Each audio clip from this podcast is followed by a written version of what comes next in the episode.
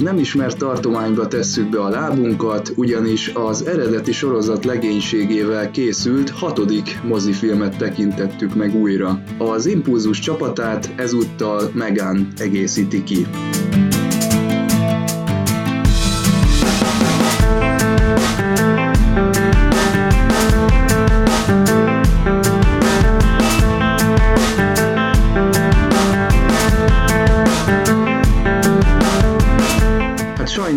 Hétre jut egy szomorú hír.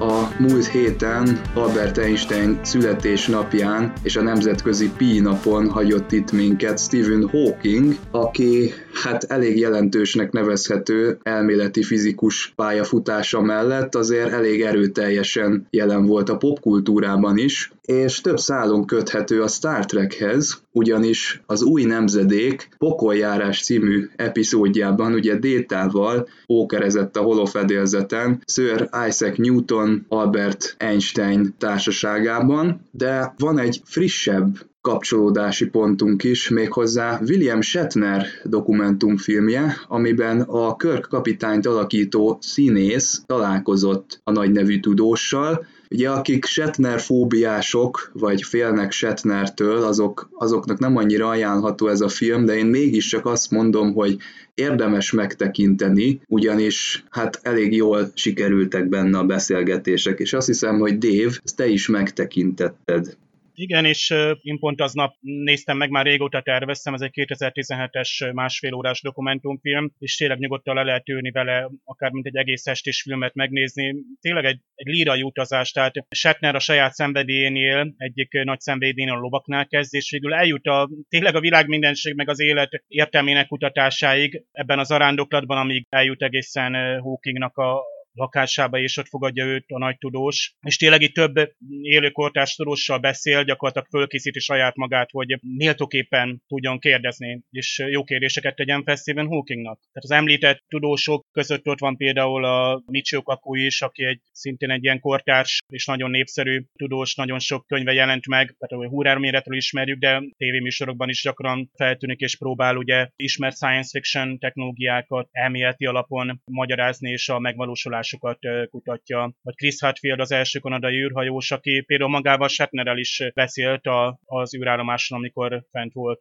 De hát láthattuk Whoopi Goldberget, vagy Ben Stillert, akiről kiderült, hogy Star Trek relikviákat gyűjt, ezt nem tudtuk róla, legalábbis én nem. David Suzuki, aki már évtizedek óta hívja fel a kormányok és vállalatok figyelmét a klímaváltozás problémáira. Ő neki például volt egy emlékeztes mondata, amikor ott kérdezte Shatnert, hogy hát, de, de miért mennénk a Marsra, hogy azt is terraformáljuk, és aztán ugyanúgy kihasználjuk használjuk és lelakjuk, mint a Földet. Ez volt az egyik ilyen kulcsmondat számomra. Meg, és persze, amikor Stephen Hawkinggal találkozott, és hát tényleg betolták a professzort, és, és ez a nagy ember, tehát Shatner, akinek van arca, azért tudjuk, olyan alázattal és meghatodottsággal fogta meg ott a tudós kezét, és, és egy nagyon jól sikerült hangulatos beszélgetés, és megható is volt. Tehát például pár évvel ezelőtt például a Hawkingot fölvitték a Vomit Comet repülőn, hogy a súlytalanság állapotába kerüljön, úgy, mint az űrhajósok a kiképzéskor, és hát tervezte szegény Hawking azt is, hogy majd a Virgin Galactic-kel fölmegy, mint hát űrturista utas, ugye nem is tudom hány 10 kilométeres magasságba, vagy néhány száz kilométeres magasságba visz majd fel ugye űrturistákat ez a cég, és hát Shatner még mondta is ott viccesen, hogy majd együtt utaznak. Hát sajnos már ők csak egy Nexusban, vagy, egy, vagy az Enterprise űrről fedélzetén utazhatnak, és kutathatják majd a világ mindenségnek a titkait. De nagyon szép megható film, én ajánlom mindenkinek így Hookingra is emlékezve, és William Shatner egy másik oldalát ismerhetjük meg.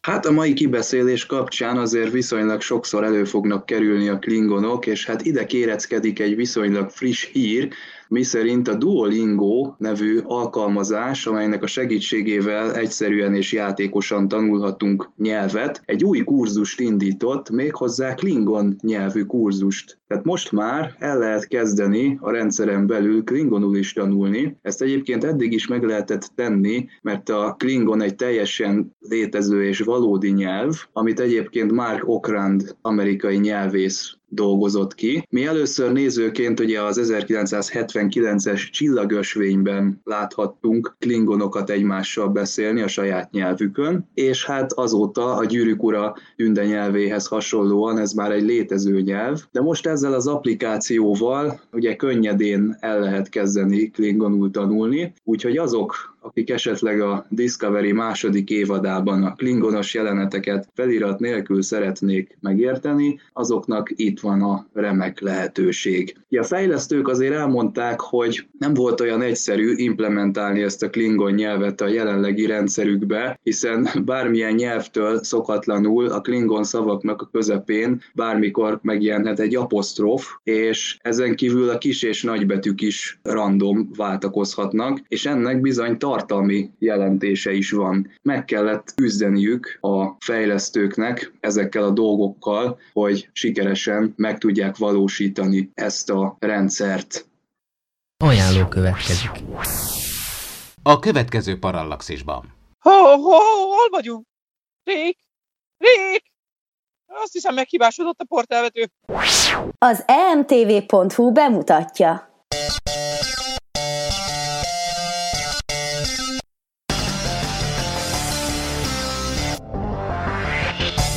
Ide költsünk több millió forintot egy olyan Family Guy promóra, ami igazából egy fillér nem költünk rá, ha nézzük, akkor is megtalálják és nézni fogják, ugye? De nem tudok erre válaszolni, teljesen igazad van. Médiazabálók. Az emtv.hu podcastjének külön kiadása Kapai Zoltánnal, a Comedy Central csatornák regionális program és brandigazgatójával április 6-án pénteken 22 órától a Dance FM műsorán. Ismétlés vasárnap este 8-kor. Ajánlót hallottatok.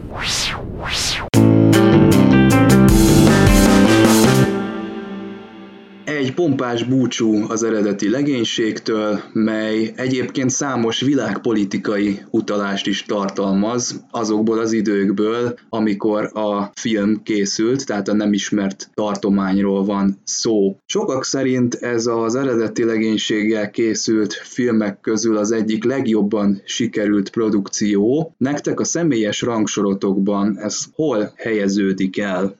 valóban egy méltó búcsúja az eredeti teljes legénységnek. Tulajdonképpen megismerik, hogy mi történt, hogyan is lett meg egy két ellenséges fajnak a, a közelegedése, ami végül is, mint tudjuk, szövetségé alakult át. Igen, rengeteg aktuál politika van, főleg azok számára, akik mondjuk értek abba a korba, amikor ez készült 90-es évek elején, hiszen tudjuk, koriban Csernobil katasztrófa után is voltunk már egy pár éve, már kezdtük ismerni a következményeit. Megszűnt a Varsói Szerződés, megszűnt a AGST. Tényleg egy szebb jövő felé indulunk el mi is.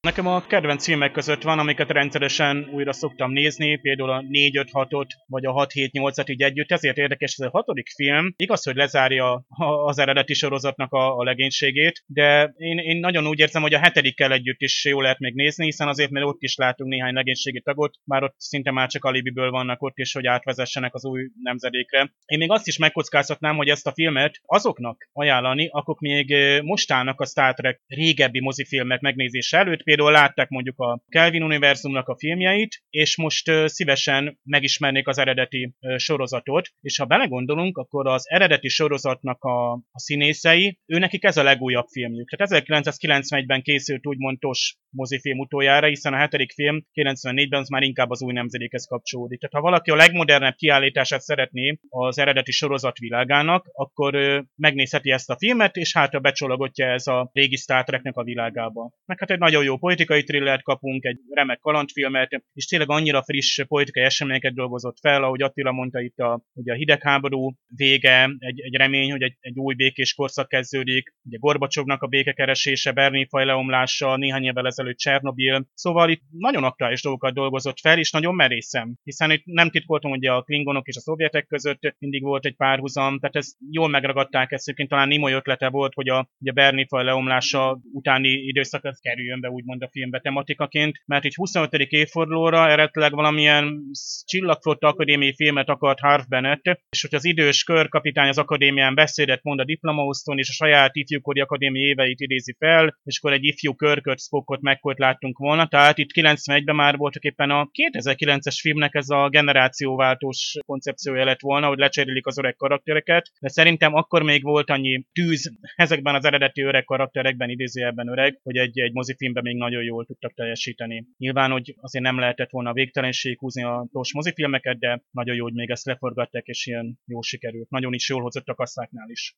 a 8-as és a 4-es mozifilm után a kedvenceim közé tartozik, mondhatni, és egyetértek Dével, amit mondott, hogy valóban nem csak egy track vagy sci-fi filmet kapunk, hanem egy politikai thriller, csak sci-fibe csomagolva. Azt nem tudom, hogy tényleg ez az egész ötlet ez Nimoytól származik-e, mert ugye ezt Shatner kétségbe vonta, ugye volt köztük egy kis vita, hogy kinek jutott eszébe. Mondjuk el tudom képzelni simán, hogy valóban Nimoy ötlete volt. Minden esetre jól jött ki ez az egész. És hát azt meg tudjuk, hogy a, a klingonok azok mindig is a, a szovjeteknek a, a szinonimái voltak a film kapcsán. Nekem tetszett. Itt a film elején rögtön a megbeszélésen, a, hogy ki melyik oldalon áll, az, az tisztán kibontakozik. Ugye itt Cartwright admirálisnak a kis szónoklata teljesen helyére teszi a dolgokat, és itt még ugye Körk egyetért vele, na hát aztán itt mondjuk azt, hogy hát innen van hova majd karakterfejlődni, és Körk ez meg is fog történni, tehát változtatni fog az ő saját nézetein, és képes lesz felülemelkedni a korábbi haragán, szűklátókörűség végén. Ugye Cartwright admirálisra ez nem igaz, és hát még ugye fogunk megismerni olyan szereplőket, akik a béke mellett és a béke elleni oldalon fognak majd elhelyezkedni. A szokásos szereplőkön kívül elég sok vendég szereplő is felsorakozik. Kezdjük ugye a fiatal Valerisszel, akit ugye a tehetséges Kim Cattrall alakít. Mindenképpen felfrissítette ezt, a, ezt az egész legénységi helyzetet, hiszen egy ilyen, egy ilyen vulkáni attitűdöt hozott be, egy ilyen nagyon pragmatikus ellentmondást nem tűrő logikus szemléletet, ami valljuk be azért Spockra már nem nagyon jellemző, tehát tehát ő, ő közelebb van az emberi oldalához most már, mint a vulkáni oldalához. Ez ebben a filmben is rendkívül sokszor megnyilvánul. Mondjuk csak egy példát mondok, amikor kiderül ugye Valerisről, hogy ő az áruló, akkor mérgesen üti ki a kezéből a, a fézert, tehát ez egy nagyon emberi megnyilvánulás. De azért mindenképpen kell egy ilyen kompromisszumot nem tűrő vulkáni, aki ugye még a körkapitánynak is megmondja, hogy ne impulzus meghajtással rongyolj induljon ki az űrtokból, hanem tessék a, a manőverező hajtóműveket használni. Ezek eléggé kedves pillanatok a filmben szerintem. Valerisnak volt ez a hajráfja. Valami miatt nem egyeztek bele, hogy ő ezt használja, de Kim Cattrall pedig úgy érezte, hogy ez szorosan hozzátartozna a karakteréhez, és ezért ő legyártatta egyedi megrendelésre ezt a hajráfot. Ő ragaszkodott hozzá, hogy ez a karakteréhez tartozik, Valeris volt az első vulkáni, aki évfolyam elsőként elvégezte a Csillagflotta Akadémiát. Később azért kiderült nagyon sok mindenbe Valeris Spockot tekinti példaképének, ami egy darabig még működni is fog. Nem beszéltünk tényleg itt a kiváltó első jelenette, hogy már gyakorlatilag a főcím szinte még le sem megy, és már rögtön bele a közepébe a Praxisnak a felrobbanása, ami megint egy kis áthallása az akkori eseményeknek, ami nekem kicsit feltűnt, hogy akkor elég hamar észrevették a Excelsioron is, hiszen elvileg a Praxis a Kronosz körül kering, Hát igen, az jó kérdés, hogy mit keres az Excelsior olyan közel a Klingon térséghez, hogy a, a praxis felrobbanását így ilyen közelről tudja észlelni. Azt hiszem, hogy a Voyager epizódban, ami aztán a, ugye a 30. évfordulóra készült, ugye ez a flashback, ahol ugye túbokkal gondolat egyesítve a Janeway kapitány tér vissza, és éli át túbokkal annyit az Excelsioron, ott említve is van ez, hogy ugye az Excelsior elég közel időzik a Klingon térségben, és hát magyarázkodni kell, hogy miért van még mindig ott. Aztán persze Valeris, aki hát végig ugye magára vonza a nézőnek a szemét, mert annyira érdekes karakter, nagyon jó ugye a Spockkal, illetve hát később a Körkel való viszonya is, ahogy látjuk, hogy ugye először azt hinnénk, hogy Körk és Valeris az milyen ellentétes, és hogy Valeris tényleg az a merev szabálykövető, meg egy elfű, teljesen hideg, logikus vulkáni, aztán kiderül, hogy gyakorlatilag ő teljesen úgy gondolkozik, mint Körk, csak még szélsőségesebben, mert tényleg hajlandó ugye az ő meg a mögötte állók ugye a szabotázsig, meg merényletig is elmenni, hogy megakadályozzák a, a békét, béketárgyalásokat, és ezt a jól berendezkedett hidegháborús helyzetet fenntartsák, és továbbra is befagyasszák azt a szituációt, hogy ne legyen változás. Kim Cattrall, ő már Szávik szerepére is hát kandidál, de végül is azt akkor Kirstie Alley kapta meg a második Star Trek moziban, és hát voltak éppen itt is Szávik karaktere tért volna vissza, azonban hát Roddenberry, ugye ekkor még élt Roddenberry, amikor a hatodik mozifilm előkészítése zajlott, hát ő nem akarta a Szávikot negatív karakterként bevezetni. Tehát egy új karakterre volt szükség, és egyszer mint egy új színésznőre is. Meg igazából a Cattrall sem akarta Szávikot alakítani, úgyhogy már előtte a Kirstie Alley alakította. Tehát itt logikus volt, hogy új karakter és új színésznő állt be a, az alakítására. Aztán még egy tényleg apró vicces, hogy a Valeris csak utólag kert gyanút, tehát mindig a lehetetlen helyzetekben, pozíciókban jelenik meg, de amikor Körtnek van ez a nagyon szókimondó napló bejegyzés, hogy a fiával is a klingonokkal, klingonok gyűlöletével kapcsolatban, ő nagyon szókimondó, és nagyon jó, hogy ez így belekerül a filmbe. Tehát explicit azért érezzük a kapitánynak a, az ellentétét ezzel az egésszel, amit végül is rá testálnak, és neki kell pont békálgat, békálgat vinni, amikor ő nem tud magában kibőkülni a klingonokkal. Na hát Valeris kialgatja ezt a napló bejegyzést, és egész vietnamul, ez aztán a tárgyalásra is kikerül. Vagy aztán a Scottinak van egy hát nem éppen kizelgő, hát kifejezés, amit az Azet Búra mond, tehát a kancellár lányára, és Valeris itt is valami tűzöttőcsóban ereszkedik le, de egyik pillanatra a másikra megjelenik, tehát ő mintha kialgatta volna a Scottékat, meg a transporterben is éppen a gépészek a klingonok bűzét szidják, aztán Valeris itt is egyszer csak megjelenik. Tehát amúgy meg végig ugye nagyon jól játsza, ugye, hogy, hogy elszánta a nyomoz például is a, ugye a szabotőr után, de közben ő maga egy sokkal nagyobb szabotásban van benne, tehát tényleg remek karakter, és pont miatt is nagyon élveztes újra és újra nézni a filmet. Igen, hát itt megjelenik a Klingon delegáció a, a transporter teremben, és itt megismerjük ugye a Klingon szereplőket, a kancellárt, ugye Gorkont, az ő lányát, akit az előbb említettél, az Edburt, és ugye a vezérkari főnök Cheng, aki azt gondolja, hogy az, ami Körk az egyik oldalon, ő a másik oldalon ugyanazt a filozófiát testesíti meg, tehát önmagára is, és Körkre is egy, egy harcosként tekint tehát szerintem ő azt gondolja, hogy valahogy a körkapitányjal egyszerűbb lesz dűlőre jutni. Biztos, hogy ő is azon az állásponton van, hogy nem kell nekünk ez a béke, és itt ugye nem nagyon lehet eldönteni, hogy szimpatikus neki a körkapitány, vagy, vagy csak így próbálgatja, kóstolgatja. És hát ugye ez a Klingon delegáció ugye leül az asztalhoz, nem éppen úgy alakul ez a diplomáciai este, hogy például a Spock elképzelte, hiszen itt azért eléggé összecsapnak az indulatok, és a nap végén Spock nagyon szomorú arcot vág, lefelé bigyed a szája, amikor bebizonyosodik, hogy hát egyik oldal sem alkalmas arra, hogy itt diplomáciai eredmények szülessenek a nap végén.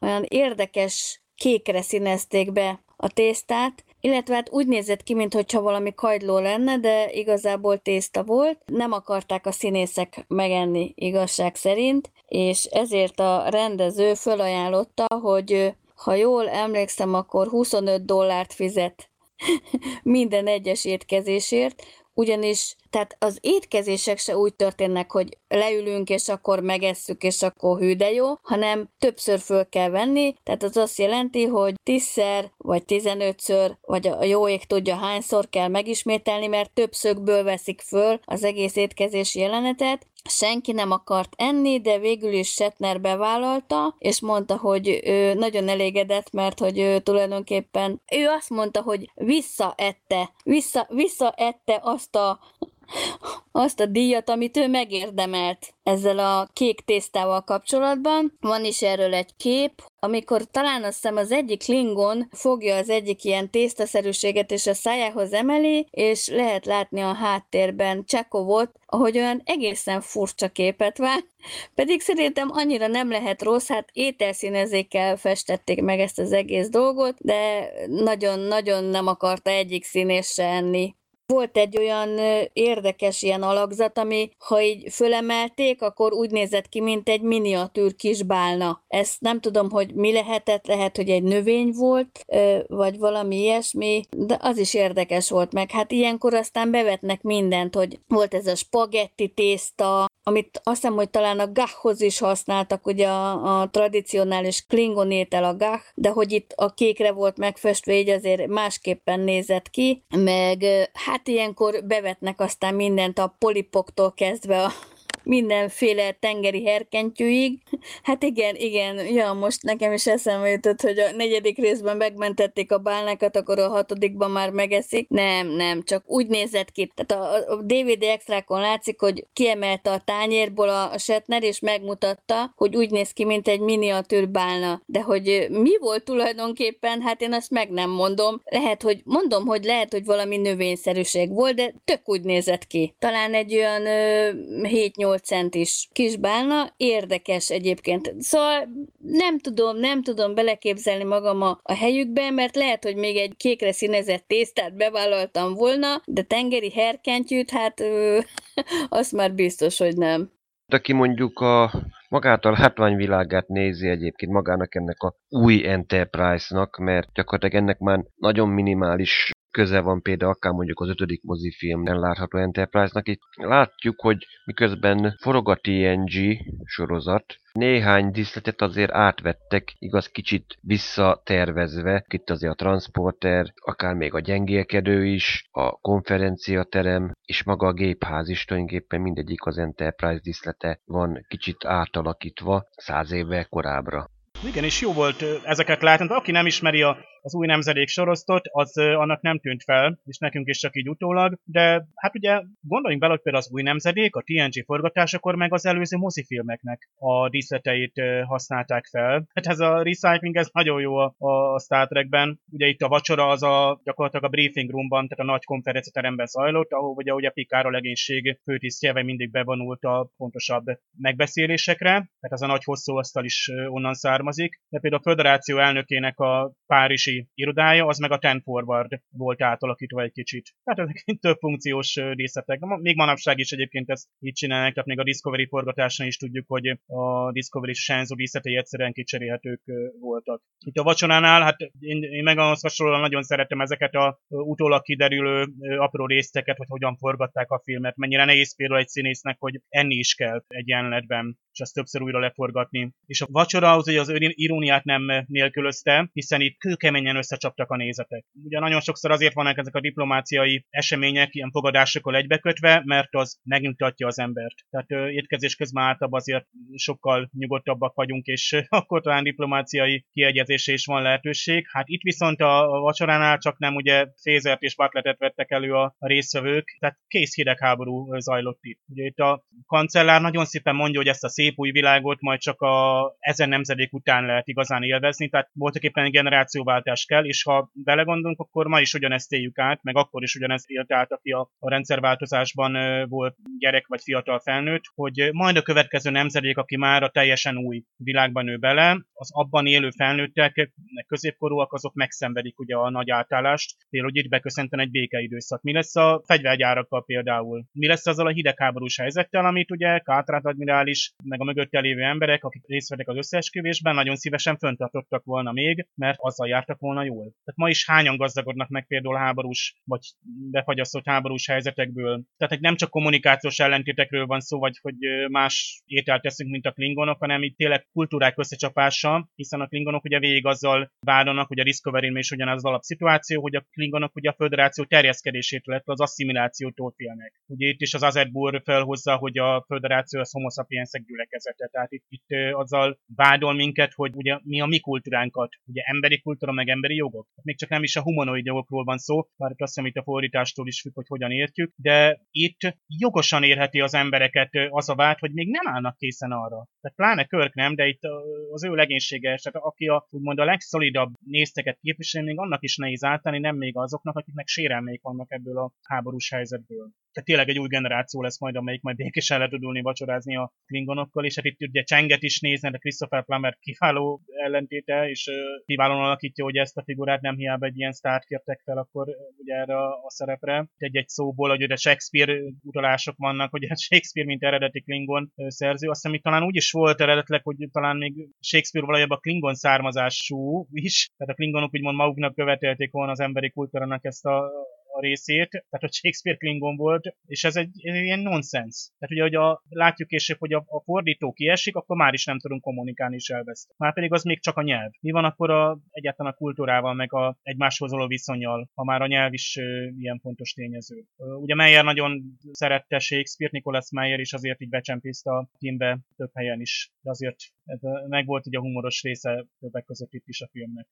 Vajon, amit Dave, te az előbb említettél, hogy a klingonok félnek, hogy asszimilálva lesznek, vajon nem jogos ez a félelem? Mondjuk nézzük meg a Discovery-ben a klingonokat, le lehetne ültetni mondjuk a Tikuvmát egy ilyen vacsoraasztalhoz? Hát szerintem ő, ő ketté fejelné ezt az asztalt, vagy nem tudom, tehát ott mindenkit lemészárolna. Én nem hiszem ezt. Most mennyi idő telt el azóta? Látjuk, hogy konszolidálódtak ezek a klingonok. Ugye itt már azt látjuk a koncepciós pernél is, hogy ott ülnek ilyen stúdióban a klingonok, és emberi nyelven közvetítik a, a pernek a szövegét éppenséggel Kubmából azért ne jellemezzük már egyből, ne vegyük egy kalap alá minden klingont, azért ő végül is akárhogy nézzük, ő egy mozgalomvezetője volt. Ő bezárta magát egy, a saját ideológiájába, hogy igen, hogy klingonok mi vagyunk a legjobbak, maradjunk meg önmagunkban, zárjunk ki minden külső hatást, és mindenki, aki nem hasonlít ránk, ellenség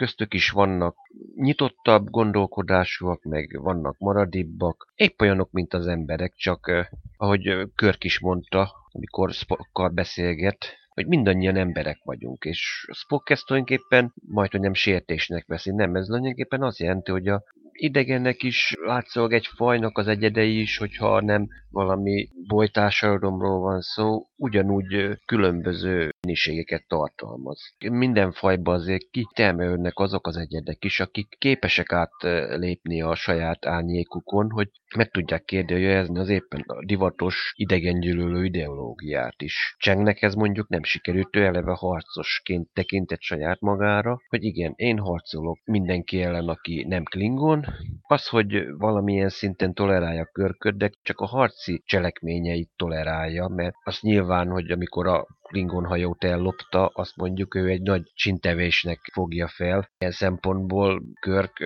számára nem ellenfél, nem tekinti ellenségnek. Ő egy harcosnak nézi, aki éppen úgy gondolkodik, mint ő, ami persze nem igaz, mert azért nem a harca lételeme, és ezt Cseng, ez az, hogy nem látja, mert ő, ő beleszületett egy olyan kultúrába, ahol gyakorlatilag a mindennapos küzdelem természetes.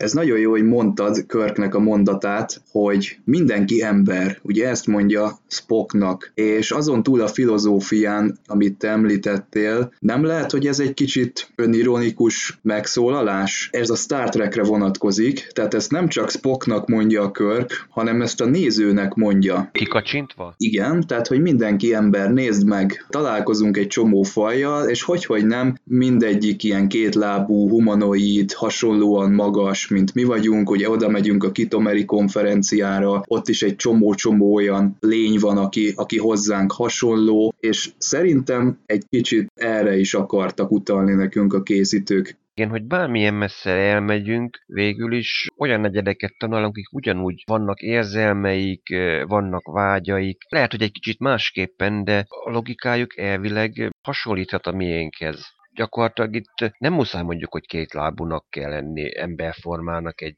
idegen fajnak ahhoz, hogy megértsük, hogy hasonlóan gondolkozzanak. Akár mondjuk azt mondom, hogy egy vizik szindivel is el lehetne beszélgetni akár az érzelmekről, mert ugyanúgy kifejlődnek bizonyos érzelmek. Végülis ez önirónia is, mert tulajdonképpen az az üzenet benne, hogy a különbségek ellenére ne a különbségeket nézzük, hanem inkább az, hogy mi köt össze minket. Tudjuk, hogy mi történt a Narenda 3-nál is, hogy Klingon hajók nem voltak a közelbe, és gyakorlatilag az Enterprise cél gyakorlatilag parancsot megszegve lépte át a semleges zónát, és ment a Klingon telepesek megsegítésére. És a Klingonok meg voltak lepődve, hogy ilyen hősies önfeláldozásra képesek az emberek. Tehát ők még a kitomei konferencia után is az átlag Klingon úgy gondolta a föderációk sokra, mint egy ilyen puhány, elkényelmesedett idegenekre, akik minden, minden humanoid fajt, meg nem humanoid fajt összeterelnek egy nagy akolba, és akkor ők azokon uralkodnak. Az soha nem merül fenn bennük, hogy akár olyan önfeláldozásai, mint az ő harcos kultúrájuk, arra is képesek.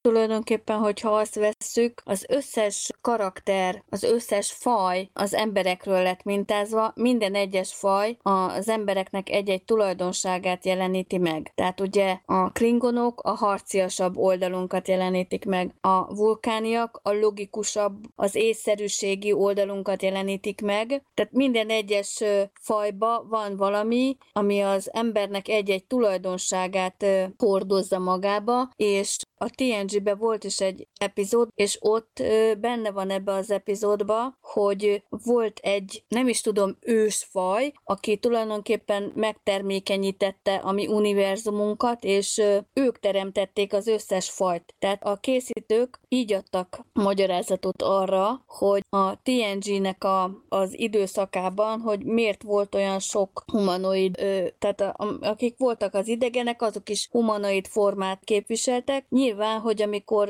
színre lépett a 8472-es faj, ugye ők azért már eltérőek voltak, hát nem tudom, szerintem talán bennük nincs is, nem is mondanám, hogy emberi dolgaik lennének, az persze, hogy ha amikor fölvették az alakunkat, akkor akartak hozzánk hasonlítani, meg meglátták bennünk a különlegességet, ami egyébként sok filmbe kidomborodik, hogy ugye van a, a művészet, meg van a kultúra, meg vannak a, a zenei dolgok, meg a költészet, meg a szerelem, meg a nem tudom én mi. Tehát ezek különlegességek, és nyilván, hogy ez az idegen fajoknál azért ezt egy kuriózumnak, vagy érdekességnek, vagy nem tudom minek tehát, hogy érdekes ez az egész dolog, de azért azt vegyük figyelembe, hogy a 8472-es faj, ugye ők a folyadék űrbe élnek. Tehát ők eleve nem is lehetnek olyanok, nem is lehet humanoid formájuk, vagy elég nehéz lenne ugye elképzelni őket ez a TNG epizód, ez nekem is nagyon sokáig elgondolkoztatott, hogy nagyon logikus magyarázatot arra, hogy miért annyira hasonló mindegyik humanoid faj. Belegondolunk, akkor annélkül, hogy hinnék a Pánsperim elméletében hasonló bolygókon, mondjuk hasonló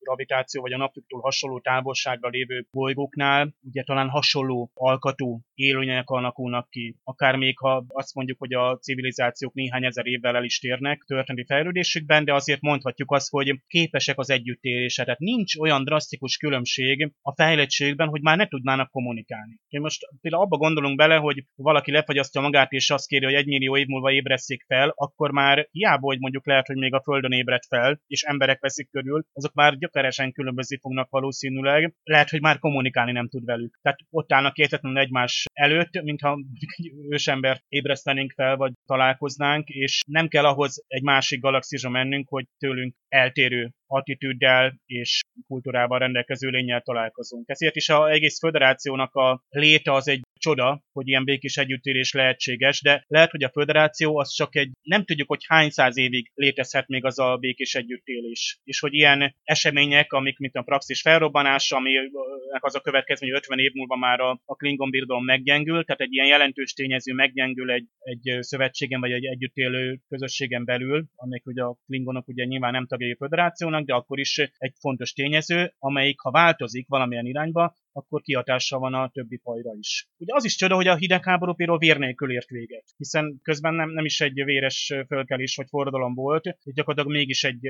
gyakorlatilag békés, de ugyanakkor egy hosszú időszak vetett véget neki, de még szinte mindig nincs vége, hiszen ha gondolunk, akkor egyszerűen nem lehet percek alatt lerendezni. Tehát ahogy a Klingon birodalom is még ugye 50 évig fog hanyartani a praxis felrobbanása után, itt a vasfüggöny után is még évtizedekig tart, mire újra egybeform, mondjuk csak Európát nézzük. Láss Kelt is Nyugat-Németországot, több mint 20 évig megmaradt az a különbség, hogy ez kelet-németek, lett-németországból jöttél, neked más az attitűdöd, a lehetőségeid, gyakorlatilag ezt éljük most is Európában, és annélkül, elkezdenénk politizálni. Ugye ez, hogy emberi arcot képzelünk el, vagy szívesen elképzelünk emberi arcot, ez meg teljesen természetes, hogy egyszer nem tudunk olyan science fiction filmet létrehozni, vagy olyan regényt írni, amiben gyökeresen eltérő lények vannak, mert egyszerűen annyira belénk van nívódva, hogy kisbabaként is emberi arcot látunk meg először, és nyilván nagyon is jó, hogy az első kapcsolat akkor is emberszerű arccal találkozunk, mi lett volna a vulkániak helyett, akik azért hozzánk hasonló tényleg két lábon álló, gondolkodó nyelvet használó és jó szándékú fajok, mondjuk agresszív nyolcsápos lények érkeznek. Látta az Érkezés című filmet, ott zseniálisan ott van, hogy csak a kommunikációban micsoda hatalmas lépéseket kell megtenni. És akkor még nem beszéltünk értékrendről, kultúráról vagy erkölcsről. Mi van, ha ez a lény, ennek a erkölcsel beletartozik az, hogy egy csapással mondjuk megöl minket. Tehát itt, itt a föderáció nagyon idealizált, és persze, hogy kívánt, hogy egy ilyen szövetség valamikor legyen és működjön. De ha most vele gondolunk, hogy mennyire a Unió is döcögben működik, például pont olyan kérdésem, mint a befogadás, és azt ki kell mondani, mert kimondja például a Discovery is, hogy a Discovery kőkeményen kimondja, hogy az Egyesült Államok ugye falakat emel, nem fogad be másokat, és a kultúráját félti úgymond másoktól. Ugyanezt, tehát az Egyesült Államok lehet a klingonokként is értelmezni, vagy lehet éppen azt a nyugati berendezkedést, azt a kényelmes, kialakult egymás között jól el vagyunk, de más bőrszínek, vallásúak és nézetűek ne jöjjenek ide, legyenek szívesek. Vagy pedig jöjjenek, és akkor asszimiláljuk őket, legyenek ők is olyanok, mint mi, és akkor képesek vagyunk együtt élni. Tehát ez a saját képünkre alakítás, ez kőkemény itt van a, a Star Trek 6. mozifilmben, és nem véletlenül, a Discovery elővette ezt a témát, mert a Nicholas Meyer tervezésében is részt vett a Discovery-nek, és ugye a 6. mozifilm amúgy is a kedvence volt ugye a alkotóstábnak, tehát Brian Fuller is valahogy így tervezte, hogy a 6. mozifilm és a TNG között játszódna a Discovery is, ilyen antológia szerűen, és vitte volna tovább ezt a történetet, amit egyébként most a Discovery visz tovább, tehát nem spoilerezünk, de tudjuk, hogy a Klingon történetszám még fog szerepet játszani, és tehát az a hidegháborús helyzet, ami Körk idejében van, annak igenis van alapja. Na hát magvas gondolatok sűrű erdejébe vezetett minket ez a vacsora, és hát itt ugye körkapitány Romulán sörtől meggyötörve tér vissza a hídra, és hát annak a kellemetlen eseménynek lesz a tanúja, hogy valaki rálő a Klingon kancellárnak a hajójára, és utána meg is kezdődik egy gyönyörű koncepciós per, amiben McCoy Dokit és Körköt eléggé könnyű kézzel elítélik. Ugye ilyen pereket közelebbről megismerhetünk még az Enterprise-ban is, amikor Archer egy hasonló helyzetbe kerül, és ha jól emlékszem, akkor ő is meglátogatja a Rurapente büntetőintézményt. Láthatjuk, hogy hóvihar, mínusz nem tudom én hány fok, mindenki föl van öltözve, ugye nagy kabátba, meg stb. És láthatjuk a képsorokon, hogy ott kihurcolták az egyik foglyot, ilyen egy szál kis semmibe, és ott kilökték, és ugye ott fagyott meg. Na most azért azt tegyük hozzá, hogy ez pont fordítva volt, mert igazából nagyon-nagyon-nagyon meleg volt, és én nem tudom, hogy hogy oldották meg, de hogy ugye ott műhold műhó volt ez az egész, sok műhó semmiért. Elmesélte a Shatner, hogy kétféle műhó van. Az egyik, ugye, az a szappanforgács, ami úgy nagyon jól néz ki, de jobb, hogyha nem megy bele a szádba. A másik pedig a szirom, ami még olyan hatásosan néz ki, ezt nem tudom, hogy hogy talán lereszelik, vagy nem tudom, hogy hogy csinálják. Az nem baj, hogyha belemegy a szádba, viszont hogyha a hajadba beleragad, hát ez borzalmas. Szóval ez a két változat van, ugye, és tulajdonképpen az a statiszta, akit kilöktek egy szál bugyingóba megfagyni a hóra, tulajdonképpen ő járt a legjobban olyan szempontból, hogy neki nem volt melege. Tehát mindenki ilyen nagy bundákba voltak, fölöltözve, stb. De igazság szerint, amikor ezt fölvették, akkor meleg volt, kivéve azt az epizódot, amikor azt mutatták is, hogy, hogy elmentek Norvégiába helikopterrel, hogy a Rurapentének a külső felvételeit megcsinálták, az valóban, és akkor ott mondták is, hogy valami mínusz 20 vagy mínusz 30 fok volt, és hogy befagytak a kamerák, és minden bajuk volt. Ugye gondolom, hogy a stúdiónak a forróságából eljutottak a Norvégiának a mínusz nem tudom én hány fokjaiba, és hát ugye az nem éppen kellemes, meg hát hogy a, a szabadtéri külső felvételeknél nem úgy van, hogy most álljunk le, és akkor majd mit tudom én, hanem hát hogyha ott szélvihar szélvihar tombol, akkor ott szélvihar tombol, és akkor eltemeti a stábot. De ez a műhó, ez, ez, ez mindenkit meggyötört. Az ember belegondolt, tényleg szinte minden, majdnem minden kapitány erre a szép Klingon turista paradicsomba azért ellátogat. Láthattuk tényleg Archer kapitányt is, körkéket is. Ha itt ö, az ember olyan fajjal, akivel itt nem találkozik, az nem is létezik gyakorlatilag. Egyedül Romulánnal nem találkoztunk, mert tényleg az alkotók itt topzódhattak a különféle maszkokban, meg mindenféle fajokban, akiket elő lehetett állítani, hogy láthassuk, hogy igen, itt tényleg kényszermunkatáborról van szó. Egy, azt mondjuk egy kozmikus gulág. Tényleg ez a filmnek a egyik ilyen önfelett, meg ilyen kalandfilmes része, de kell is ezt egy kicsit azért a összeesküvések, meg az árlókeresések közepet egy kicsit megnyugodjunk, meg hát a néző nyugodt, hiszen teljesen nyilvánvalóan látta a Spock, ugye azt öntapadós jeladót ráragasztott a körtnek a vállára. Én csak azt nem értem, hogy a Spock miért nem beszél a legénységnek arról, amikor már mindenki be van rezelve, hogy mi lesz a körkékkel, sőt még maga McCoy se tud róla, hát Körk is csak később árulja el, hogy ott van egy jeladó, és akkor időbe ki tudják sugározni. No, de előtte még ott van ugye a Rula Pentén, tart kutyákat látunk, hát pontosan van kutyákból átalakított targokat. Látjuk ezt a alakváltó nőt, ugye a Imam, ugye egy szupermodell alakította, Martia, Hát ugye, és egy körkapitány nem is lehetne egy filmben flört nélkül. De amikor ugye kiderült tényleg, hogy hát milyen ez a lény, most nem is tudom, hogy melyik volt őnek az eredeti alakja, már több alakváltót is láttunk már a Star Trekben, és akkor mindig azt kérdezzük, hogy eredetileg hogy néz ki, hát ilyen vukiszerű is volt ez a... a... Szerintem az pont az, az a nagy gorulla fejű állat, az volt az eredeti alakja, én arra tippelek. Jó, de akkor megint az anyag megmaradás kérdezem, tehát ő kislány alakban is létezett, akkor hogy is mondjam, a tömegét az honnan szedte fel? Hát mint a klasszikus alakváltók, tudod, hogy felfújják magukat, de amikor tudod megölöd mondjuk például, akkor valami humanoid formát kapol mindig, ami szőttelen, meg egyebek, mert csak vannak olyan mirigyei, meg olyan a csontozat, hogy bármikor át tud alakulni. Akár mondjuk a szulibánokat tudjuk, hogy uh-huh. azokat láthatjuk eredeti alakba. Itt még szerintem egyelőre nem volt olyan komputertechnológia, meg olyan annyira nem dolgozták annyira Imannak, az Iman által létrehozott kameleonid technológia, de akár lehetett volna ő akár Szulibán is. Most így visszagondolva, nem? A Conteo visszatér az impulzusba. TNG-ben is volt egy Allazamorf nevű faj, ott, ott a Wesley Crusher, hát ugye beleszeretett egy idegen világnak az uralkodó nőjébe, a trónörökösébe, és ott kiderült, hogy ő is, meg a neveli nője is hát bizony alakváltók, és hát nagy erejű idegen lények, ott még Worfot is legyűrték. Amúgy tényleg nagyon jó ez a rengetegféle lényt látunk, akár a konferenciákon, akár itt is, és nagyon jó, hogy látjuk, hát nyilván itt több pénz is volt, bár azt mondom, a budget azt megfutították, hogy 40 millióból talán csak 26 millió dollár maradt, ugye 90-es évek viszonyaihoz képest, de nagyon jól termelt a film, mert rendkívül jó bevétele volt. Ugyanakkor Mayer,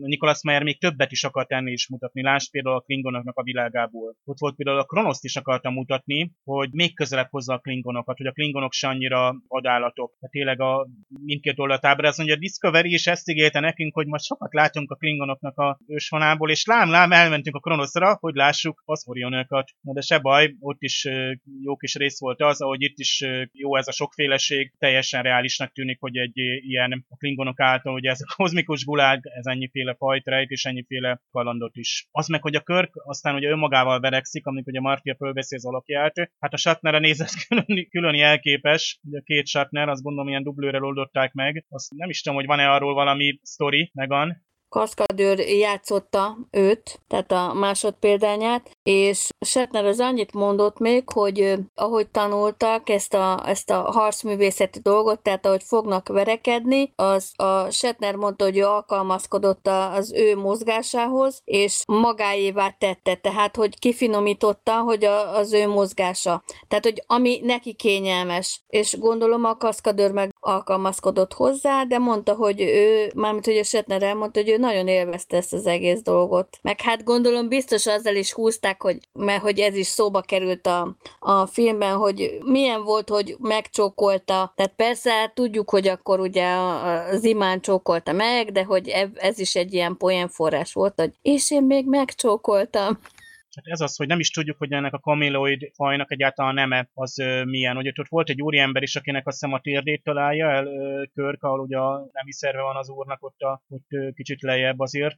Végre kilépünk ahol, hogy a humanoid faj, és mindenkinek ugyanott van mindene. Hát azért láttuk a Discovery-ben, hogy a klingonoknak ugye a páros szervek azért milyen előnyt jelentenek. Tehát jó ezt a sokszínűséget látni, hogy hát a Star Trek pont erről szól, ez a, ez a diverzitás, ez a fai sokszínűség, hogy bizony velük kell együtt élni. Tehát azért a hétköznapokban ugye nem csak arról van szó, hogy fent ülünk egy csillaghajó hídján, ahol á, javarészt emberek vannak, meg esetleg még vulkániak, meg azért tényleg a intelligensebb, meg a menőbb fajok, van benépésítve egy csillaghajó, hanem tényleg azért a, ugye vannak alsóbb, például egy ilyen bolygó, ahol ugye például a Discovery-ben a Mad mondta nagyon jó, hogy ugye a föderáció ugye megy szépen olvasztja be a fajokat, de közben a kis emberekkel azoknak a megéltése vagy boldogságával nem nagyon törődik. Tehát és, és voltak éppen tényleg nem sokat tudunk arról, hogy a ilyen egyszerű fajok, ezek hogyan működtek akik nincsenek itt kiemelve ugye a alapító fajok közé, meg a gyakran szereplő fajok közé. Tehát tényleg egyszer már várunk egy sorosztot, ahol belőlük minél többet kapunk, érdekességképpen is. Aztán a Mártjának az átalakulása az már ilyen, ilyen morfolásos jelenség volt, és hát ekkoriban volt menő nagyon, ugye ez a egyik arcból átmegyünk a másikba, vagy alakot váltunk, és akkor már meg tudták jól csinálni, ugye a ILM, tehát az Industrial Light and Magic csinálta, ugye a Star Wars meg rengeteg más nagy mozifilmnek is az effektjeit. Például a Klingon vért is, hát ők oldották meg, és az is egy ilyen csúcseffektnek számított akkoriban. Tehát ahogy ott a vér lebeg, ott ugye a gyilkosság után a hajón. És nem is tudom azt hiszem, hogy ilyen sztori is van, hogy miért lett lila, vagy ilyen bíbor színű, vagy ilyen pink a Klingonok vér, mert mondjuk a többi filmben meg sorozatban végül is vörös. De hogy állítok, hogy itt a korhatár besorolás miatt ugye nem vörös, tehát nem egy picit tehát próbálták ugye elvonni a figyelmet, hogy ne legyen annyira emberszerű, hogy talán azért változtatták meg a, a színt. Igen, hát addig, amíg a Rura Pentén, ugye Körk nem várt helyen lévő nemi szerveket rugdos, illetve gorilla fejű alakváltókkal csókolózik, addig az Enterprise-nak a fedélzetén egy nyomozás bontakozik ki, és én ezt a sztori szállat is nagyon élveztem, főleg amikor a Spock és a Chekhov között alakulnak ki párbeszédek. Ja, az is vicces, amikor a, a Valeris elsüti a fézert a konyhában, hát azt hiszem, hogy az egy konyha, bár így első ránézésre nem tűnik annak, de amikor elsüti a fézert, akkor ugye gyorsan mindenki oda és megnézi, hogy mi történt. És ugye itt van egy Dax nevű tiszt, nem tudom, hogy van-e valami kapcsolata az ismert kánonnal, őt, mint Dax, mint nevet, azt szerintem a DS9 az valószínű, hogy innen kölcsönözhette. Mondjuk ez általános, hogy valamelyik sorozatban említenek egy karakternevet, és akkor ezt egy másik sorozatba előveszik, és főszereplővé avanzsálják, vagy nem tudom. Hát lehet, hogy érdekesnek találták. Például azt hiszem, hogy a, a TNG-be is szóba került egy Nilix nevű lény, és azt meg tudjuk, hogy Nilix aztán a, a Voyager-en lett fő szereplő, és hát a Dax az meg tudjuk, hogy a DS9-ban, de hogy ilyen kis picikek is, szálak is összefűzik a sorozatokat, nem csak az, hogy a különböző használati eszközöket, tehát, hogy mint a transporter, dobogót, hogy, hogy a, amit a tosba használtak, ugye azt megfordították, és akkor ugyanazt használták fel a TNG-be. Tehát nem csak ezeket a használati eszközöket, vagy egy komputerképernyőt használtak föl, hogy máshova rakták, és akkor újra hasznosították, hanem a szereplőket is így kiszedték innen-onnan, vagy legalábbis én gyanítom, hogy így csinálhatták mert ugye a, erről a bizonyos Nilixről is megemlítik, hogy ő sem biztos, hogy nagyon humanoid lehetett, mert ugye úgy emlegetik, hogy kölykei születtek, tehát, hogy ő is valami idegen fajhoz tartozott, de nem taglalták úgy egyébként, de mégiscsak összefűzi valamilyen szinten a, a TNG-t és a leendő Voyager-t majd tényleg feltúrnak mindent az Enterprise-on gyakorlatilag a parolásig. Tényleg egy ilyen nyomozós jelenet mondjuk tényleg nagyon hiányzott egyébként a magából a Star Trekból, hogy igen, lássuk, hogy nem csak előveszük a trikordert és körbepásztázunk, és már megvan a gyilkos fegyver, meg a gyilkos is már rögtön, hanem igen, láthatjuk a kőkemény munkát, hogy itt van minden. Szinte egy működő hajót látunk. Bemennek a mosodába, ruhákat átnézik, cipőket, mindent igen, mondjuk Dexről jut eszembe, hogy lehet, hogy tényleg ez a név megiklette a fantáziájukat az alkotóknak, és később a DS9-be ezt átvették, mint ahogy az emlékezünk, a TNG-be is volt egy Odan nevű nagykövet, ami természetesen egy trillről van szó, megint aki az Enterprise-on is tevékenykedett, és a kettő meg kettő az négy, és megszületett Jadzia Dex ezek az újrahasznosítások a Star Trek-en belül ezek nagyon mulatságosak. Ugye itt például itt van az a fézer elsütés is, ami azt bizonyítaná, hogyha ugye fézerrel megsemmisítünk valamit, akkor hát annak azonnal egy riadó a nyoma. Ugye ezért ott a konyhában el is sütik a fézer tesztelés céljából, és természetesen ugye azonnal megjelenik úra, hogy valaki lézert sütött el, vagy lézerrel lőtt, legalábbis a magyar változatban. És ennek volt egy előzménye, ugye volt ez a Corbomite manőver című tos rész, amikor is Rand segít, akkor még valamelyik segédtiszt forró kávét visz a hídra, és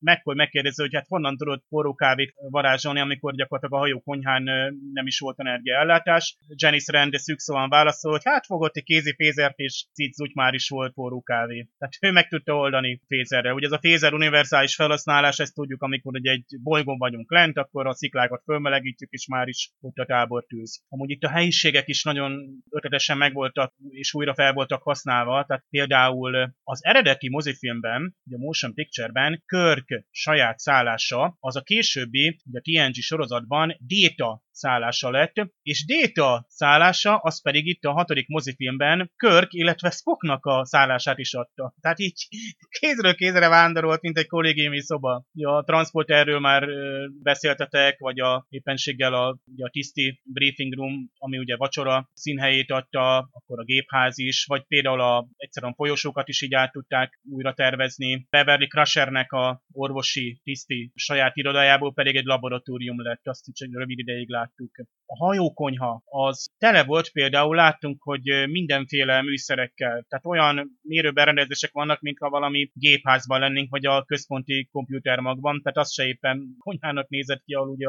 az üstöt szétlövik. Attila hiányoltad a robulánokat a Rurapentéről, viszont a, a földi nagykövetségen ott jelen vannak, és ott van egy konkrét nagykövet, akinek a kárörvendő arca, hát az priceless, neki meg se kéne szólalnia, onnantól kezdve az már egy, már egy olyan szereplés lenne, amire azt mondanám, hogy már megérte, de természetesen megszólal, és ugye kiderül, hogy ő is azért aktív szerepet játszott a békének a szabotálásában. Ha már itt tartunk, akkor ugye Valerishez visszatérve, amikor először néztétek a filmet, akkor vissza rá emlékezni, hogy ti sejtettétek azt, hogy végül is Valeris egy áruló lesz? Eleinte biztos, hogy nem sejtettem, de aztán, amikor sokasodtak a dolgok, én nem lepődtem meg rajta. Azért ez egy érdekes fordulat volt, de nem tudom, egy kicsit olyan ellenszenves volt nekem ez a karakter, tehát hogy túl merev volt, vagy túl vulkáni, vagy nem tudom. Én hozzá voltam szokva ahhoz, hogy ugye Spock, ugye, de hát ő félig ember, félig vulkáni, és hogy ugye jó persze, hogy eleinte az volt, hogy Spock eleinte inkább a vulkáni oldalát akarta hangsúlyozni, de aztán, aztán engedett az emberi oldalának is, tehát szerintem azért, hát nem tudom, szerintem Valerisben volt, volt egy kis ellen, ellenszenvesség, vagy legalábbis én annak találtam ellenszenvesnek. Nem tudom, ti hogy vagytok vele?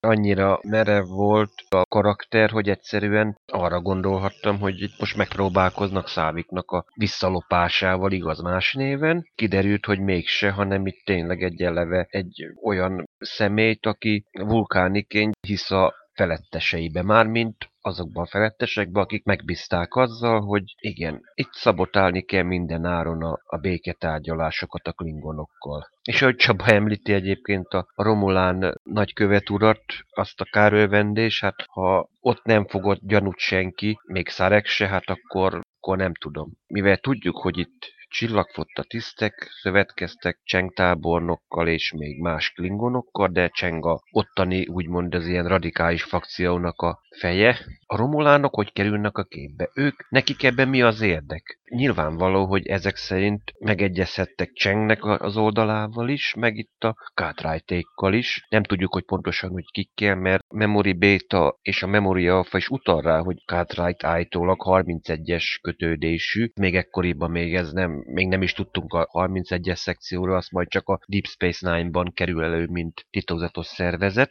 Tehát a romulánoknak mi lenne az érdekük? Egy esetleges háború esetén a romulánok ki melyik oldalra állnak? Klingonok oldalára, vagy a földiek oldalára? a romulánok nyilván elkészítettek egy-egy forgatókönyvet a klingonoknak is, hogy na, hogyha a klingonok hadba vonulnak, akkor mi támogatjuk őket, csak mondjuk mi kérjük az egykori vulkáni birodalomhoz tartozó területeket. A többi a tiétek. Vagy pedig, a, ha a klingonok ellen men, megy a föderáció, akkor Kátrájtéknek azt mondták, hogy rendben van, támogatunk, de mondjuk kérjük ezt és ezt a csillagszektort a Klingon birodalom, hogy ez, ez legyen a miénk, a többi pedig a tiétek. És közben tulajdonképpen mindenkit kijátszanak. A drága hegyesfülű urak ott a Romuluson. Romulánokról sok mindent el lehet mondani, de a becsület szónál, ha keresed a szótárba, hát nem őket írják oda. Minden esetre, most ha csúnyán akarnám fogalmazni, akkor azt mondanám, hogy ők szeretik a szart keverni. De egyébként meg hitvány szószegők. Tehát, hogy én nagyon kevés, vagy lehet, hogy egyet se tudok mondani a romulánok közül, akiket én szeretek, vagy kedvelek. Tehát most, illetve talán egy volt a Voyager-be, hol máshol. Az epizódnak az volt a címe, azt hiszem, hogy a tűfokán.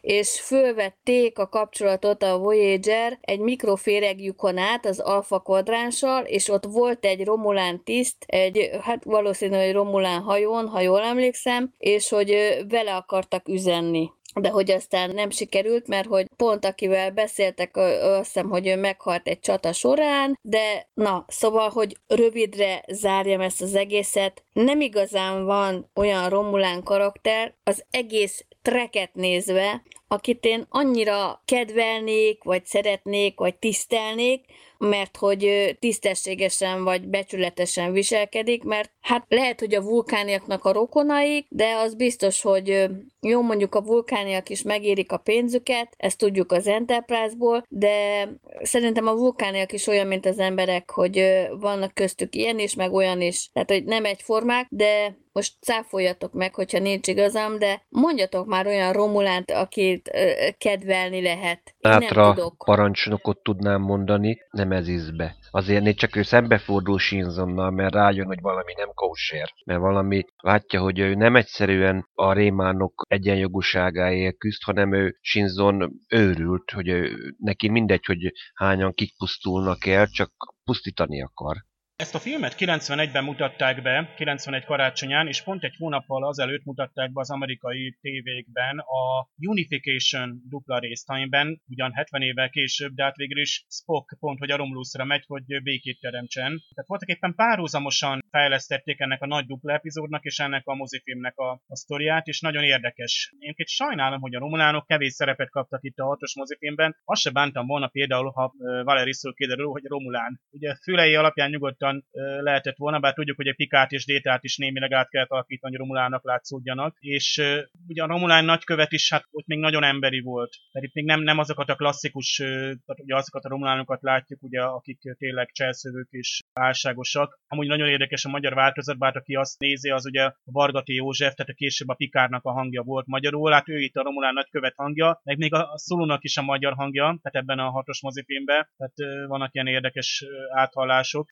Kettő szerepbe, de hát egy Roland az lehetett kettő szerepbe. Ugye a veszteszeredésnél is ez van, hogy ott őt meg a Roné Bergeron alakította, tehát a Odo, aki ugye tényleg alakváltó, és hát itt a veszteszeredés és Klingonnak álcázva ugye követi el a merényletet, bár azt hiszem azt talán ki is vágták már, amikor leleplezik. De hát Odo is ugye alakváltó, sőt ő is volt Klingonnak álcázva egy időben, tehát simán ugye meg tudja csinálni nem tudom, hogy ti melyik mozifilmet láttátok legelőször, hát valószínűleg tévében, vagy videón, vagy bármilyen más forrásból, hát még nyilván, hogy nem moziba, bár azt hiszem, hát ugye ezt a filmet azért bemutatták Magyarországon, az IMDB alatlapja szerint 1992. május 1-én, de a magyar változat hát bizony még abban a korszakban készült, amikor nyoma se volt Star Treknek, tehát ugye rendszeres televíziós jelenlétnek, meg fordításnak. Tehát így tényleg vannak ilyen fordítási furcsaságok, de ezt az első megjelent könyvekben is érezhettük, de hát akkor az ember még örült, hogy megjelent egyáltalán magyarul. Hát például itt a Spocknak a nevét időnként Spáknak mondja, különösen a William Shatner, akinek már itt Szersing a hangja,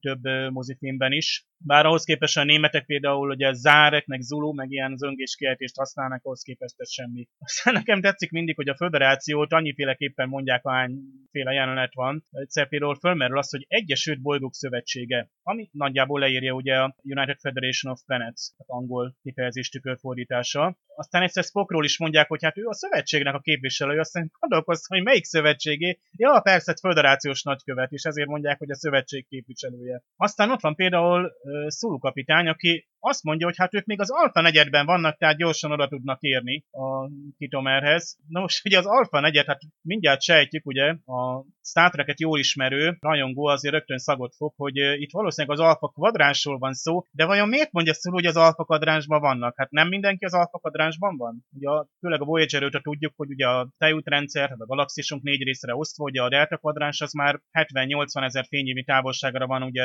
a Földnek a szektorától, tehát kifejezetten az alfa kvadránstól, azon negyed galaxistól, akkor szóló olyan messze lenne? Tehát ez szerint mondjuk körkék meg a véta kvadránsban vannak? Voltak éppen itt csak arról van szó, hogy ebbe az időben még a TOS mozifilmek idén nem volt következetes kvadráns szó használat sem az angolban, és nyilván így a magyar fordítás is nem következetes. Ugyanez a, a warp, tehát a térhajtómű faktoroknál is ugyanez van, hogy teljesen más skálát használ majd a TNG. Habár itt mondjuk azt hiszem nem is ez van említve, a negyed impulzus, hogy amikor Körk ezt parancsolja, és ugye Valeris fetetlenkedik, de még Spock is egyébként bólint. Nem értem, hogy miért kell egy dokkot negyed impulzusra elhagyni, csak hogy teljes sebességgel kirohanjunk, tényleg ne kirohannánk egy doknak a falának, csak is azért, hogy ugye én vagyok kapitány, és de hát ez Körkre szerintem nagyon jellemző, hogy ilyen ad ki. Aztán itt büntető aszteroidról van szó, itt valószínűleg a Nurapentére ö, értik. Aztán itt Uhura lézert említ, nem tudom mi volt az eredetiben. Tehát ezek ugye ilyen apró következetlenség, de hát föl lehet sorolni egyébként magában az eredeti változatban is olyan következetlenségek, hogy ott van például Vesztezeredes, amikor magyarázza azt a Föderációs Elnök irodájában a, a haditervet. Hát például ott hagyományos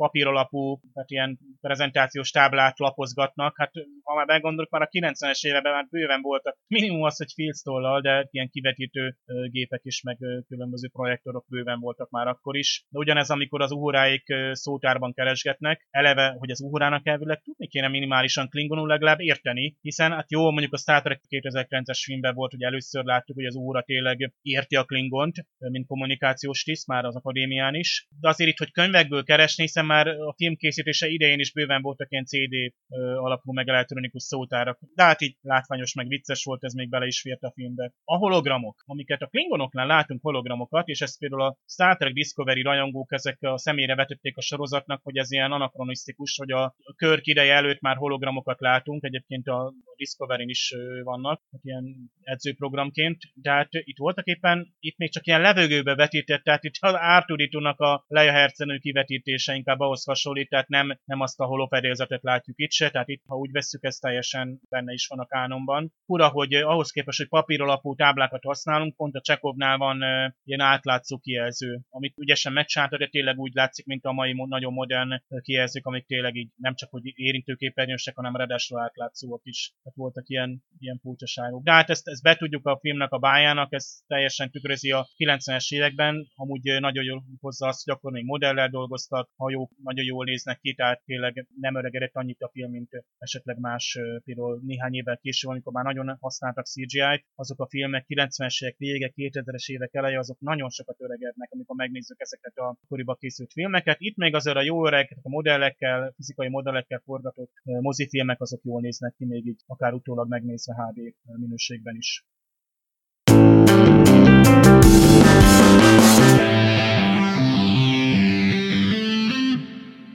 Melyik volt az a jelenet, ami nagyon emlékezetes maradt számotokra, akár azt is mondhatnánk, hogy kedvenc jelenet.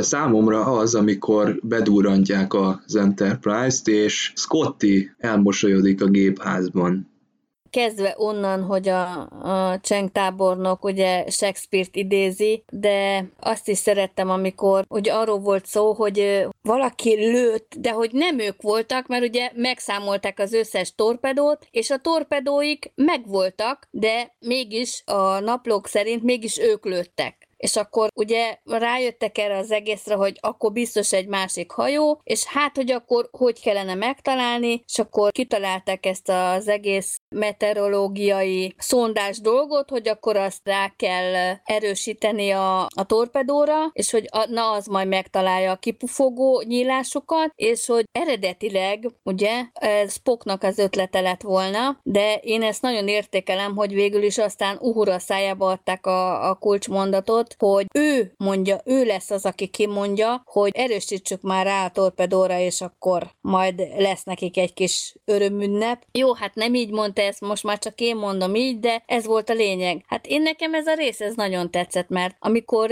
amikor ilyen filmeket nézek, hát lehet, hogy most már nem, de akkoriban még olyan voltam, hogy szerettem, amikor a rossz fiúk meglakolnak. Tehát én szeretem, hogyha a jók győznek, és nekem ez egy ilyen epikus pillanat volt, hogy na most aztán betalált ez a torpedó, és most megkapták. Hát én is tulajdonképpen két epizódot tudnék kiemelni a filmből. Az egyik tényleg, a, amikor elindul a hajó, azt mondom Valeris-től kezdve, hogy igen, hogy Kirk mondja, hogy egy negyed impulzus, és Valeris meglepődve mondja, hogy mi van, és tényleg amikor Uhura ott cöcög, fejet rázva, az, az egy nagy kedvenc epizódom. Egészen addig, amíg tényleg Scotty ott karba tett kézzel, hogy nagy boldogan nézi a, a reaktormagot. A másik pedig tényleg ez a Hamlet lenni vagy nem lenni Klingon előadásba. Egyébként érdekes, hogy a Klingon hajónak a megsemmisülése köztük, amikor ott a Klingon gyakorlatilag a tűztengeren szánkázik, azt például átvették a következő filmbe is, a nemzedékekbe is, ugyanúgy benne van a Klingon hajónak a megsemmisülése, ugyanazokat a képkockákat felhasználják, sőt, még amikor a Klingon hajó éppen átszázza magát, amikor megy a Kitomerre, azt a jelenet is átvették, és az, amikor tényleg ott Spock meg McCoy megoperálják a torpedókat, az is egy külön egy olyan jelenet, amit újra és újra meg kell nézni, mikor McCoy beszél, hogy mennyiért hagyná abba. Miről nem beszélgettünk, hogy például aki eredetileg úgy nézte a filmet, hogy például német adón, mondjuk dévebben meg tud erősíteni, hogy nagyon sok jelenet például a német verzióból kimaradt gyakorlatilag amikor magyarul láttuk a televízióban, akkor csak úgy álltunk és néztünk, hogy hopp, ez a jelenet sincs benne, az a jelenet sincs, amaz se. Nem volt benne az a jelenet, amikor tényleg Scotty minden torpedót megkeresnek, kiderül, hogy minden torpedó megvan, de a számítógép szerint lőttek. Akkor tényleg az a bizonyos jelenet, amikor Westerzeredes papíron elmagyarázza, hogy milyen mentőexpedíciót terveznek körkék megmentésére, illetve a legvégén, amikor a merénylőt végül Scotty meglövi, és áttöri az üveget, és akkor végül is leesik, és akkor látjuk, hogy mindenki odaszalad, a csillagflotta parancsnoka is, Worf ezredes is, akiről egyébként nem beszéltünk, hogy Michael Dorney tulajdonképpen saját nagyapját alakította, Worf ezredest és mint ügyvédet is, aki ügyvédként védte Körköt meg McCoy-t. Lássuk, hogy vér és emberi vér, és kiderül egy gumibaszk, és René Aubergeono által alakított Vesztezedes lapul a maszk alatt, hogy tulajdonképpen ő volt a merénylő tele van olyan jelenettel, amit újra és újra lehetne nézni. Pedig ismerjük, tudjuk a filmnek a sztoriát, hogy hova megy ki az összeesküvés, kik az árulók, és mégis főleg a, az ismert karaktereknek, hát ez egy végül is egy hattyúdal, tehát gyakorlatilag egy epilógusa. És hát a vége az kifejezetten szomorkás, amikor ugye Uhura fog egy üzenetet, hogy hát vissza kell térnünk a szárazlokba, mert leszerelnek minket. És akkor van Spocknak ez a megint jellegzetes ugye szemöldök felhúzás, és akkor hát ugye mindenki nagy szomorúan néz egymást, és akkor mondja, hogy ha én ember lennék, akkor az lenne a válaszom, hogy menjenek a, a pokolba, ha ember lennék. És akkor nem is tudom, Körk pontosan milyen parancsot ad ki, hogy a jobbról a másik csillag és egyenesen előre. Tehát itt elhajózik a legénység a talán még további kalandok felé, és itt talán még abba is lehet reménykedni akkor, hogy lesznek még további kalandok, de egy szép, szép lezárás. Tényleg, amikor együtt dolgozik a legénység, tehát amikor úgy szótároznak, vagy keresik a csizmát, akkor a torpedó operáció művelet, ezek mind-mind olyan kedves jelenetek, hogy nagyon szívesen újra nézi az ember. És hát hát itt még tényleg belegondolunk itt a Nishan Nikos, és már 60 éves volt, amit mégis ott ilyen szexi mini ruhában, ugye az egyenruhában, ott még egy karfára kihívóan fel is ült, tehát itt abszolút a jó időben készült ez a film, akkor, amikor még igenis méltón lehetett ezt a legénységet, illetőleg ezt a szereposztást ezekkel a színészekkel még nézőknek a szerintem a nagy örömére szerepeltetni. Körknek az a bizonyos mondata, hogy balra a második csillag és egyenesen előre hajnalig, valahogy így volt. Ez tulajdonképpen utalás a Pán Péter nevű történetre. Azért ismerjük mi is, mert ugye most már készült egy, most már hát akkoriban készült egy mozifilm róla. Jó, persze lehet, hogy a magyar körökben annyira nem egy ismert meséről van szó, de azért aki ismerte már akkor is azt tudta. Én például tudtam, hogy, hogy ez egy Pán Péter idézet, tehát arra történő utalás. Mert hogy szerintem itt Körk arra akar utalni, hogy a Pán Péterben vannak a fiúk, akik soha nem akarnak fölnőni, azt hiszem, hogy sehol ország, vagy valahol sziget, vagy valami ilyesmi, és hogy tulajdonképpen ezzel azt akarja kifejezni, hogy ők is elhajóznak a semmibe, de hogy legalább együtt vannak egy családként a hajó fedélzetén, mert hogy nem akarnak a hajótól megválni de tulajdonképpen ez lenne az utolsó útjuk, mert hogyha jól emlékszem, akkor le akarták szerelni az Enterprise-t, de hogy ők meg nem, nem nagyon örültek ennek az egész dolognak nyilván, hiszen az Enterprise lett a, az otthonuk, a legénység, a családjuk, és hát az ilyen dolgoktól azért mindig nehéz megválni, meg, meg fájdalmas dolgok ezek. Én még egy jelenetet ajánlanék nektek, amikor Cheng próbálja beserkészni Körköt, valahol 1 óra 30 perc körül, nem tudom biztosan megmondani, mert ez a különböző verziókban eltérhet, de a tűzparancsra a háttérben egy Klingon táncra perdül. Ezt ajánlom mindenkinek, hogy tekerje vissza és nézze meg, mert ténylegesen táncolni kezd a Klingon kolléga a konzol mögött.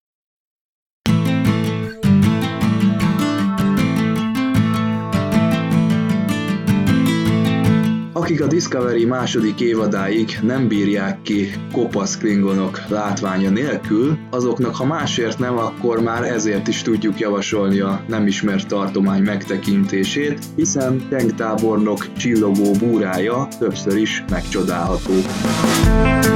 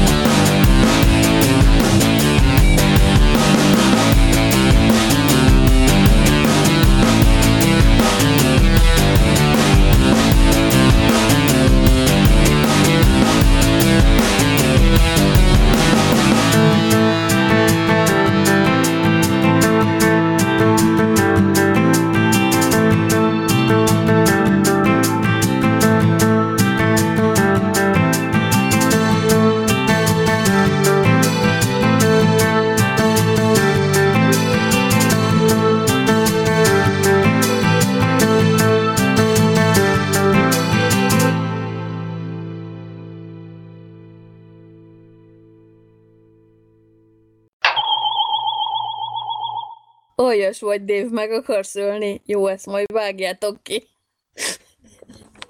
Én itt nagyba beszélek, és akkor berak egy hanszoló képet, hogy kilőtt először. Na, szóval, Csúk hogy... a tojás effektus, dolgozzon a vágó is. Bocsánat, Csaba. Köszépen. Szemét vagyok, mert tudom, hogy ma ő vág. Volt. Mert itt akarok itt kifejezni dolgokat, és akkor Na most akkor menjünk vissza, tehát, hogy arról volt szó, hogy, hogy kilőtt először. Nem, nem, ez most már teljesen, teljesen vakvágányra vittél. Na hát ez nagyszerű lett, köszönöm szépen mindenkinek.